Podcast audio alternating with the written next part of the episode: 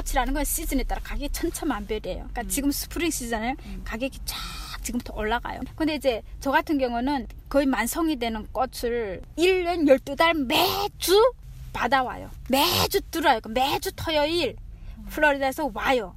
그러나 제 꽃은 고정됐어요. 38센트. 그거나 막 Mother's Day는 저 wholesale company에서 사면은 꽃이 막 2불씩 해요. 칼라 로즈는. 그러면은 그 wholesale 회사에서 2불에 사다가 flower shop에서는 더 붙여서 팔아야 되겠죠? 그러면 사는 사람은 또 더 비싸게 사요. 그러니까 그 사람은 비싸게 팔 수밖에 들어오고 나가는 물량이 늘 같지 않은 사업이니만큼 소매상이 손해를 봐야 하는 부담을 글로리아 플라워가 해결했습니다. 꽃 가격을 고정한 겁니다. 한 송이에 단돈 38센트. 시카고 지역에서 저렴하고 싱싱한 꽃가게로 경쟁이 가능했던 글로리아 씨에게 사업의 비법을 물어봤습니다. 농장을 어떻게 뚫었냐고요? 큰 wholesale company에 가서 그 wholesale에서 파는 꽃을 내가 사면 돼요. 왜냐면 그 꽃을 살 때는 거기 농장의 전화번호, 웹사이트 다 있는 거예요.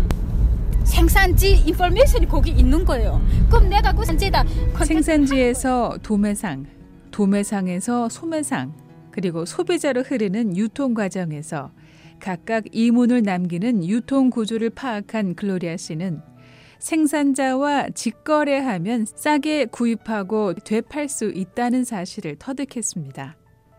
이렇게 꽃농장과 직접 정식으로 거래할 수 있었던 결정적인 일이 있었는데요. 매주 매주 꽃 배달하는 거 250불이에요. 트럭비가 그게 너무 아까가지고 한 달에 전불 나가잖아요. 그래가지고 저는 큰 트럭을 원래 3만 불에 사정했어요. 제가 사가지고 우리 신랑을 빨리 학교 보내가지고 이제 자격증 따게 되면은 이제 직접 꽃 받으러 이제 플로리다 가게. 어. 근데 이제 그렇게 하려고 했는데 여기서 한 30년 예, transfer 이제 그 company 하신 분이 있어요. 한국 분이 그러더라고요. 남지 않는데요. 그렇게 하게 되면 왜냐면은 큰 트럭 같은 거는 보험도 엄청 비싸고 기름도 엄청 많이 들어가고 음, 아 그럼 그게 음, 내한테 유익한지 안 유익한지 내가 직접 이제 운전해 보면 아니까 내가 직접 운전해서 거기까지 내가 가서 톨웨이 얼마 들고 기름비가 얼마 들어가는지 이제 계산을 해보겠다. 그래서 직접 네, 그래서 운전해가지고 직접 플로리다 간 거예요.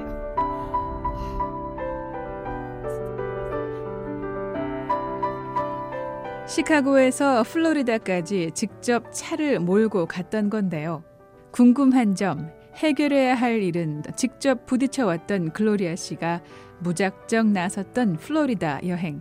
예기치 않은 큰 수확을 가져다 줬습니다.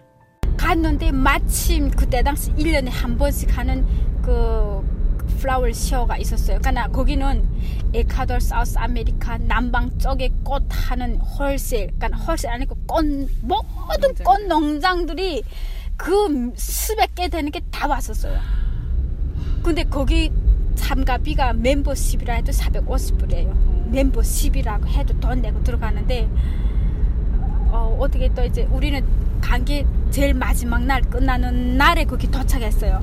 그래가지고 무작정 그 찾아갔어요. 그 트럭 컴퍼니에 음. 찾아가지고 이거를 그러니까 아무 정보 없이 그냥 간 거예요. 하나 일단 사람부터 만나보자 하니까 거기 몸이 뚱뚱한 진짜 막그 언어가 큰 그 제일 위 사람이니까 언어지. 음. 이제 나왔더라고요. 나가지고 이제 어퍼멘트 해가지고 만났어요. 아침 10시에 그 미, 미팅룸에서 만났거든요. 그래서 어떻게 왔고 어 그다음에는 어, 이렇게 나한테 지금 필요한 게 이런 건데 아무 이렇게 내가 아는 건 아무것도 없고 그래서 이렇게 왔다고 하니까 나보고 그러는 게 아니 그러면은 아직 꽃을 어디서 살지도 모르는데 어? 트럭 회사부터 먼저 왔는가 그러는 거예요. 그래서 아, 그렇다고 하니까 웃더라고요. 웃으면서 어, 마침 잘 됐다고 어? 오늘 10시부터 이제 오늘 마지막 날인데 이렇게, 이렇게 마치 글로리아 씨 부부를 기다렸던 사람 같았습니다.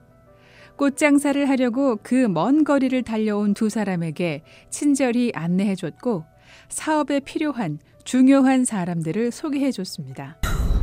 공짜로 들어갔어요. 들어갔는데 깜짝 놀랐어요. 야, 진짜 꽃이 많더라고요. 장미도 색깔별로 농장이 다 다르더라고요. 튤립은 튤립 농장, 그린인 그린 농장, 그 사장 따라 같이 들어간 게 11시 반쯤에 들어갔는데 3시에 끝났어요. 오후에. 근데 그 시간 동안에는 정말 당장 내가 지금 오픈하는데 필요한 사람은 그 순간에 다 만났어요. 만나고 딜을 그때도 딜을 했어요. 거기 들어가가지고 원만하게 이제 영어를 잘 못해도 그래도 막 그 내가 바쁘니까 막 시간은 막. 꽃 박람회에서 만난 사람들과 명함을 주고받고 시카고에 돌아온 후 이메일로 거래를 마쳤고 그렇게 해서 지난해 11월부터 글로리아 플라워만의 독점 계약이 이뤄졌고 지금껏 꾸준히 성장할 수 있었습니다. 상황도 허락됐었지만 글로리아 씨는 모든 상황에서 순발력 있게 판단하고 밀고 나가는 추진력이 있었던 건데요. 이게, 이게 기회라는 게 있잖아요. 이게 느낌. 무조건 해요. 그래. 대가닥 변동을 시켜요. 그러니까 그게 빠르거든요. 대응하는 게. 그래 빨리 빨리 그냥 이 느낌이 와서 이게 옳다 했을 때는 더 생각 안 해요. 두 번 다시. 네. 그다음에 이제 벌레 났어요. 벌레 넣고 맨손으로 일군 사업이지만 집 차고에서 꽃 사업을 시작했던 동향 사람을 알게 된 것이 사업의 계기였습니다. 지금은 모든 일이 순조롭게 진행되고 있고 규모도 제법 커졌지만 남몰래 울었던 날도 많았습니다. 그럴 때마다 글로리아 씨는 배짱으로 버텼다고 말하는데요. 글로리아 씨의 배짱은 신에 대한 믿음이었습니다. 좀 하나님에 대한 배짱이 많았어요. 뭐든지 할 때. 그러니까 하나님이 그러니까 결국은 그거예요. 결과가 여기까지 오기는 그러니까 하나님이 내가 만약에 하나님을 안 믿었다면은 여기까지 올 수는 없었을 거예요. 왜냐면은 그 사람이라는 게 불안 예 불안하면 못해요. 확신이 없어지잖아요. 근데 이제 항상 2006년 태국 난민 수용소에서 2007년 미국 그리고 2018년 사업가로 살아가는 이 탈북 여성의 원동력은 기독교 신앙으로 귀결됩니다. 그러나 글로리아 씨의 머리와 가슴 깊은 곳에 묵혀져 있는 고통의 시간들이 없었더라면 30대 탈북 여성은 이렇게 억척스럽게 살지 않았을지도 모릅니다. 글로리아 김 씨는 지난 1998년 탈북했습니다.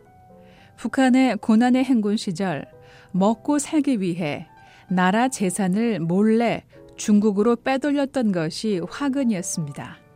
전동기에서 구리와 동을 티나지 않게 빼내 브로커에게 팔았고 브로커는 물건들을 중국으로 넘겼습니다. 보안원과 같이 조금씩 팔아 쌀을 사 먹고 했었는데 조금씩 규모가 커졌습니다. 그거를 이제 처음에 조금씩 꺼냈어요. 음. 꺼내가지고 이제 팔았죠. 음. 중국에다. 음. 그때 당시 이제 한 킬로에 100원 했어요. 동한 킬로에 중국 돈, 뭐 택동 사진 있는 100원. 그래서 1대 1로 바꿨어요. 가족 끼니도 해결하고 돈 모으는 재미도 있었던 그 일을 8개월이나 했습니다.